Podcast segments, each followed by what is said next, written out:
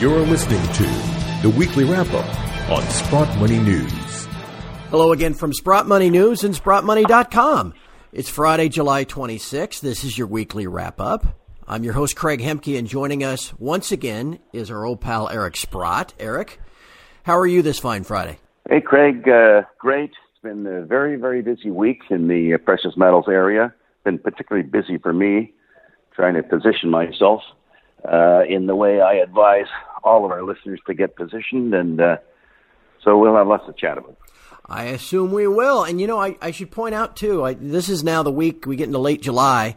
It's typically the week that uh, our friends uh, within Sprott have the Sprott Natural Resource Symposium, which I know is something you've been at in the past.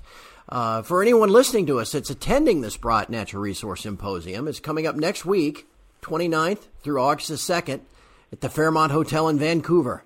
Uh, we will, we being Sprott Money, have a booth there, number 59, and we'll be selling precious metals all throughout the conference. So please stop by and say hello. I won't be there. I'm on vacation. Eric, you won't be there either, I don't think, this year, will you? No, I'm uh, I'm on vacation as well, but uh, there's going to be a lot of various companies there. I know that, uh, and uh, people may not know, but Sprott tends to deal in the uh, the smaller companies, mm-hmm. which where all the action is. So there should be a lot of uh, presenters there that uh, will have very uh, interesting stories. Yeah. You know, let me ask you this since, since there will be a Sprott Money booth there and folks can purchase precious metal at the booth, as we stand right here with, uh, with the clear breakouts and now even silver's participating, that kind of thing.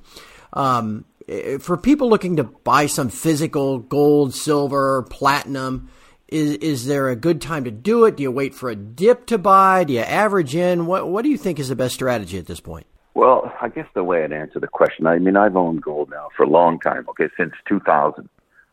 So I've owned it for 19 years. And I would have started buying it at 250. I would have bought some at 400 and 500 and whatever, thousands. And uh, every one of those purchases for me now is a profit because in Canadian dollars, it's basically at a record high here. Um, but I, I think as we, we look at how the world, the financial world is unfolding here, with the, the great concern that uh, the Fed, the central bank policy, I should say, of uh, you know, negative interest rates, of which we now have a record, new record high in the number of negative yielding bonds as we speak today, uh, is starting to generate a lot of comment on about the fact that this policy, first of all, why do we need it? We're supposed to be in a recovery, right? but we're we're right back at it again, and it's because the policy didn't work and it's not going to work. And the the best example of that is basically where Japan is. It started this thing like 30 years ago, still has not worked, still have no inflation. Uh, the market, their stock market, still way below its below its previous high, although ours has gone to record highs. Um, but it, it all all those paths lead to the need to own some gold, and you should start as soon as today is what yeah. I would suggest because we've had a good run here. I get the sense from some of the technical people I follow that we might have uh, what was is being described as a bit of a parabolic move in gold. Maybe fire up to the 1700s here, uh, beginning sort of mid-August. So you got to be you got to be prepared for that. So that's why, for example, six weeks ago, I guess at the end of May, when I commented about, well, you know, there's this call like gold's going at 1450, and you better not be waiting around because there's a lot of torque in stocks, big ones and little. In fact, there's even more torque in the little stocks than the big stocks. So it's been a bit of a, uh, a feeding frenzy lately. There's a lot, a lot of companies raising money.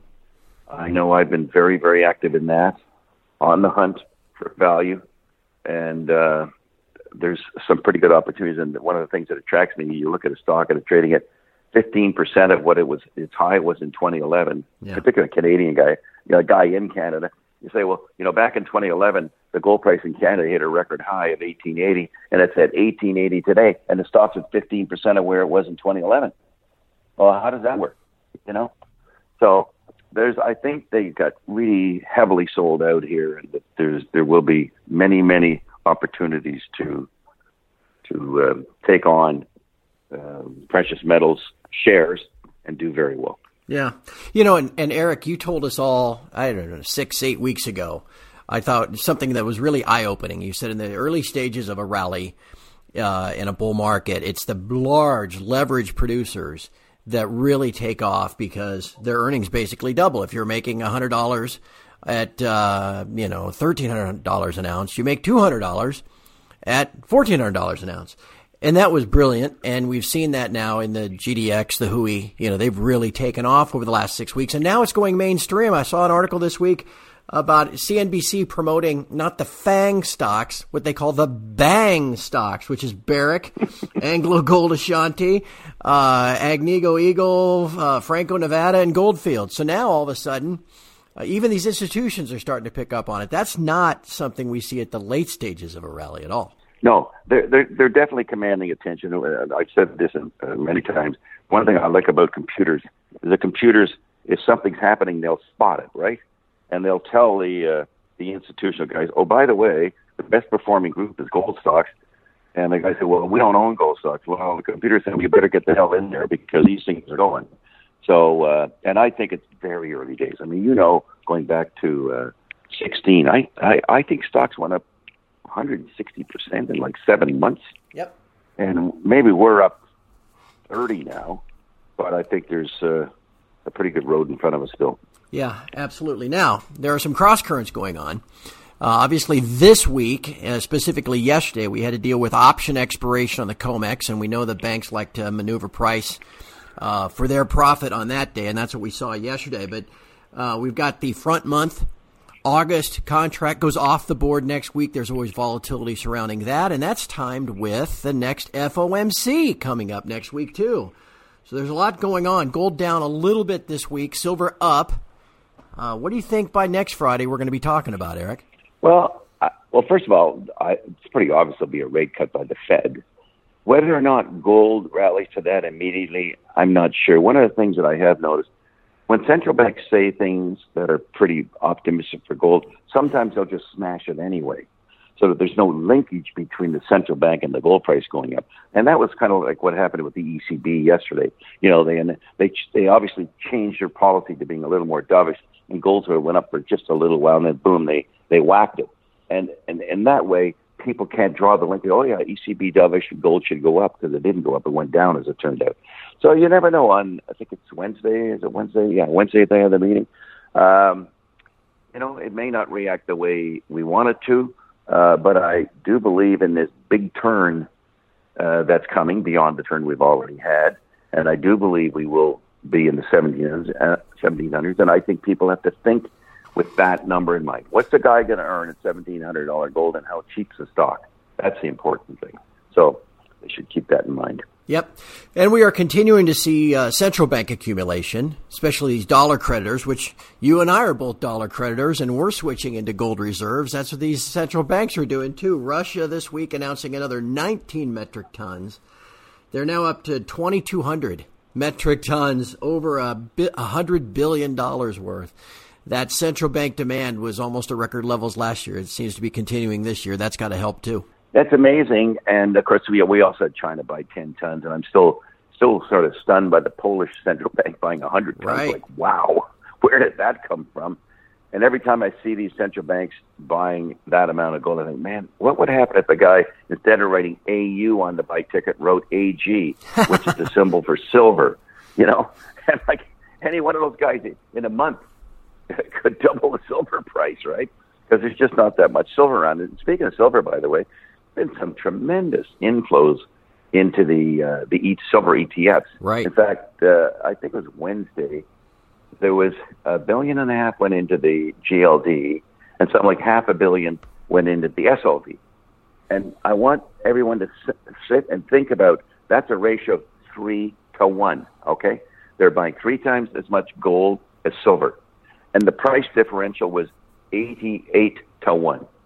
Now, how long can that carry on in a mm-hmm. commodity that the amount of money going in it is rated rated as three to one, and the price is eighty-eight to one? Like it's impossible.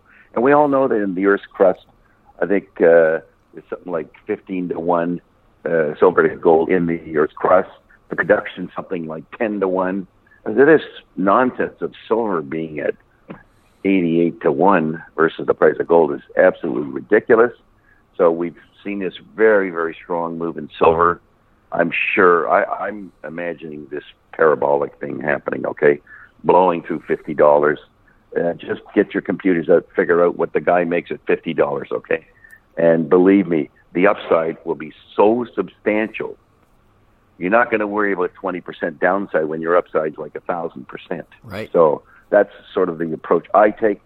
I've been very busy buying silver stocks. Some have been announced, uh, others haven't been. But I bought four or five or six or seven of these things, and uh, I'm every day I'm on the hunt, and I, I will even buy uh, just deposits now. I'll buy a low grade deposit, uh, which I bought many, and one of them was announced this week was uh, Tudor and a company called Teuton that are both up in the, uh, the northern BC. Low grade, huge deposit. Uh, price gold goes up. Hey, we're we're we're in the money here. So I think that's a, a very intriguing investment opportunity. I go back, and I think I might have mentioned last week. I, I did the same thing in 2000 about Seabridge, which was a low grade uh, ore, ore, bunch of ore bodies at a dollar and went to thirty-five dollars. That's a sort of leverage I'm hoping to experience, and I hope our listeners experience. That's the kind of thing we're all hoping for, no doubt about that. And I'm glad to hear that you're having some success finding some uh, silver equity plays out there. I know, though, you're also involved in a couple that have had some news this week. Uh, you want to, uh, some gold stocks? Anything you want to tell us about yeah. there? Well, just minor, minor things. The uh, they changed the CEO of uh, RNC Minerals. Paul Huet is now uh, the CEO and chairman. Uh, I met Paul this week, and uh, I'm, he's a, he's a gold guy, so I'm uh, certainly expecting that uh, things will move along at perhaps a faster pace with RNC here.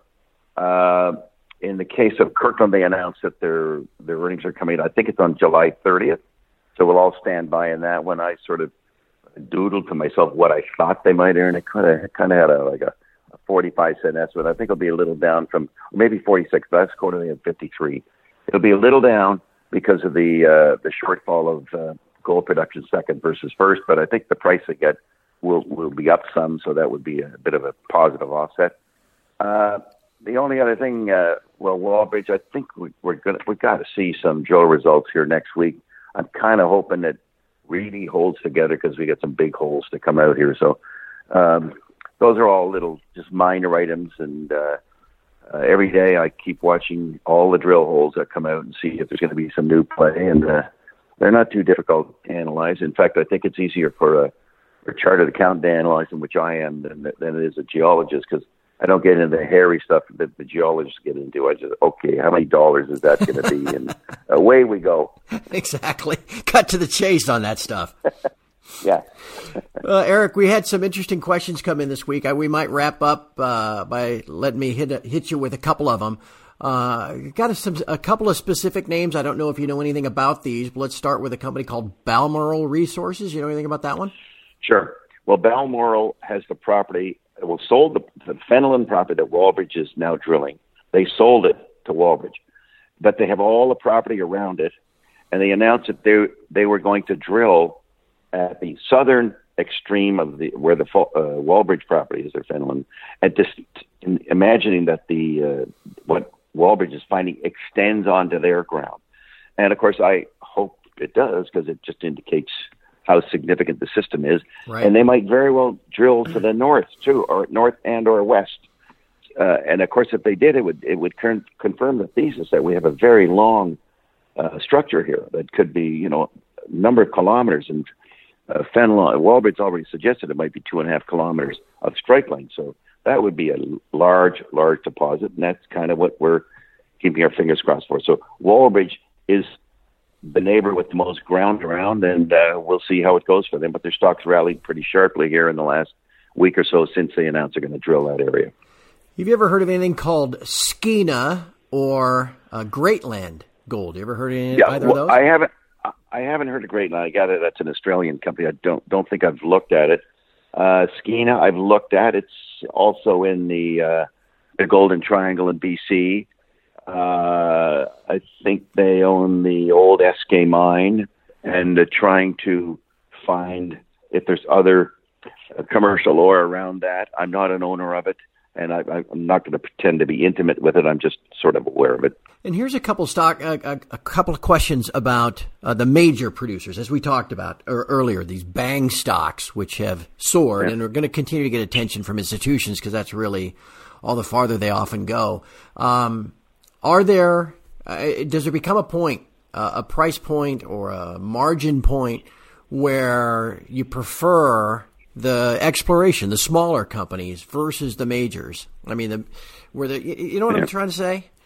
Yeah, yeah, sure. There's a price point, and the price point is forever because because I've I've never owned a major producer. Okay, I've never unless I maybe I owned one back in 2000 when things were just starting, you know, and we're all getting their feet wet in the in the, in the precious metals business. But I would never own a major company versus an intermediate and or a junior because the junior company with exploration success, his stock can go up 10, 20, 50 times. Okay. Yep. Uh, the major stock is not going to do that. The major stocks, the performance was abysmal uh, in the in the gold rally from uh, 2000 to 2011 versus other stocks. Okay. And of course, their performance was not so hot after 2011 mm-hmm, either. Mm-hmm. So uh, that that I, that's not where I would be going. I do study them now. and I only study them to compare them with Kirkland. I know, for example, that Newmont just reported their second quarter they were in 12 cents. Uh, okay. Agnico were in 12 cents. Uh, these are adjusted earnings I'm talking about. And meanwhile, Kirkland is going to earn 45 cents. Okay, well, I think Kirkland's a little better than those two in right. terms of a, a va- value type thing. And, and that's really the only reason I look at them. I mean, I, I admire them as companies. They're great gold companies. But you know, for somebody who who wants to move forward fast, uh, I don't think that's uh, where you want to place your bet. I think you want to place your bet on uh, something smaller, uh, something that you can still study though and understand, you know, how it's shaping up, and you know, you can be early because there are really not a lot of people looking at these things yet. More every day, but still not many. Okay, so uh, it's a bit of a there's certainly lots of opportunities still.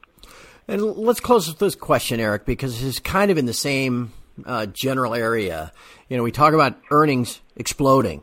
Uh, we mentioned it again earlier in this call. You know, as price rallies, you're earning, you know, what you make per ounce uh, can grow up rather dramatically.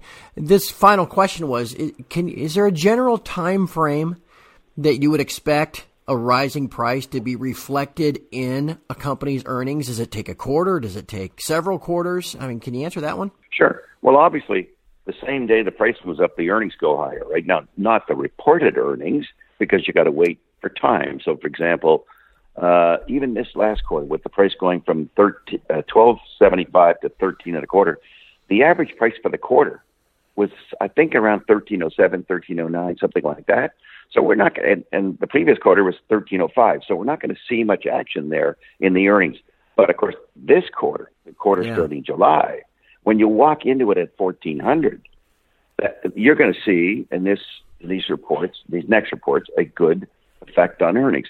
But believe me, the stock market is not waiting around for the guy to report. Okay, we can all multiply the number of ounces times the change in the price and figure out what the effect on earnings is. We don't need the guy to report for us to know what they're going to earn. Right. So anybody can do that analysis, right? Uh, number of ounces times the change in the price uh, tax at whatever, 25% divided by the shares outstanding, you know exactly what the earnings are going to go up by. So uh, anybody can do that in their spare time. Yeah, no. I so it, it's immediate. It's immediate, and the stocks don't wait around. Like these stocks, eh, nobody's buying these stocks that have now gone up thirty percent based on the second quarter earnings, which were lackluster already. Okay, they're not good, but the stocks don't wait around for that. Yep. Say, speaking of not waiting around, uh, before we go, I want everybody to understand that the uh, Sprott Money Super Summer Sale is almost kaput. We only run this through the end of July. It's been extraordinarily busy month. Uh, in the last couple of weeks, it's Sprott money. Uh, not only because price is rallying and people are interested in the metals again, but this Sprott super money, uh, super summer sale is always full of great deals. Like I said, only a couple days left. If you're looking for, I don't know, just an idea, check out the best seller of the sale, which is a Canadian maple monster box. If you ever had a monster box, Eric, you probably got a few of those babies laying around, I would imagine. I got a few monster boxes, but monster boxes are kind of expensive, you know, because that's like 500 ounces of gold. Yeah. Yeah. Like that's a lot of moolah, baby. Silver. That's almost uh yeah, silver is that's yeah. And I own well, I probably own quite a few silver ounces. Okay. Yeah. Well, we those monster boxes are on the deals page at Sprott Money. I mean, it's a great, great thing for anybody, but also, but if you're a Sprott storage customer, um, it's an even better deal. So check out the idea of, of storing your metal with Sprott Money too. Anyway, go to sprottmoney.com, check it out. Or of course, you can always call us at 888 861 0775. Eric, we've gone a little longer than usual this week, so I very much appreciate your time. And I really look forward to talking to you next Friday, man. We're going to have a, a busy, consequential Oh, yeah. week ahead. Oh yeah, I got uh, the pot stirring for me. I can tell you, I got things I'm doing, and uh, we'll be able to start chatting about them, and hopefully we get some interesting drill results in some of the companies, and of course the excitement going on in the uh, the silver and gold markets. Uh, oh, I never even mentioned that the Shanghai Futures Exchange, the amount of silver they're trading per day over there is like 500 million ounces a day. Oh, my god! Like it's crazy. Yeah. So maybe we have the Chinese to thank for uh, you know putting a bit of a, a bid under the. Uh, the New York market. I wouldn't be surprised at that, but that's exactly what's happened. That as those people are buying these these uh, commodities on the open market over there, the guys might come in and be bidding on the Comex to uh, for some of the delivery. So yeah, no, everyone, the world is kind of you know kind of moving our way. It certainly seems that way. And man, the way gold shot higher from 1350 to 1450 once it broke through 1350, you can only imagine what silver will do once it gets through 17 or maybe 18. Be fast. Yeah. Well, thank you for your time, Eric. I hope you have a great weekend. Okay, you too, Craig. And from all of us here at Sprott Money News and SprottMoney.com, thank you for listening. Be sure to check out the Sprott Super Summer Sale at SprottMoney.com and then come back next Friday for another edition of the Weekly Wrap Up.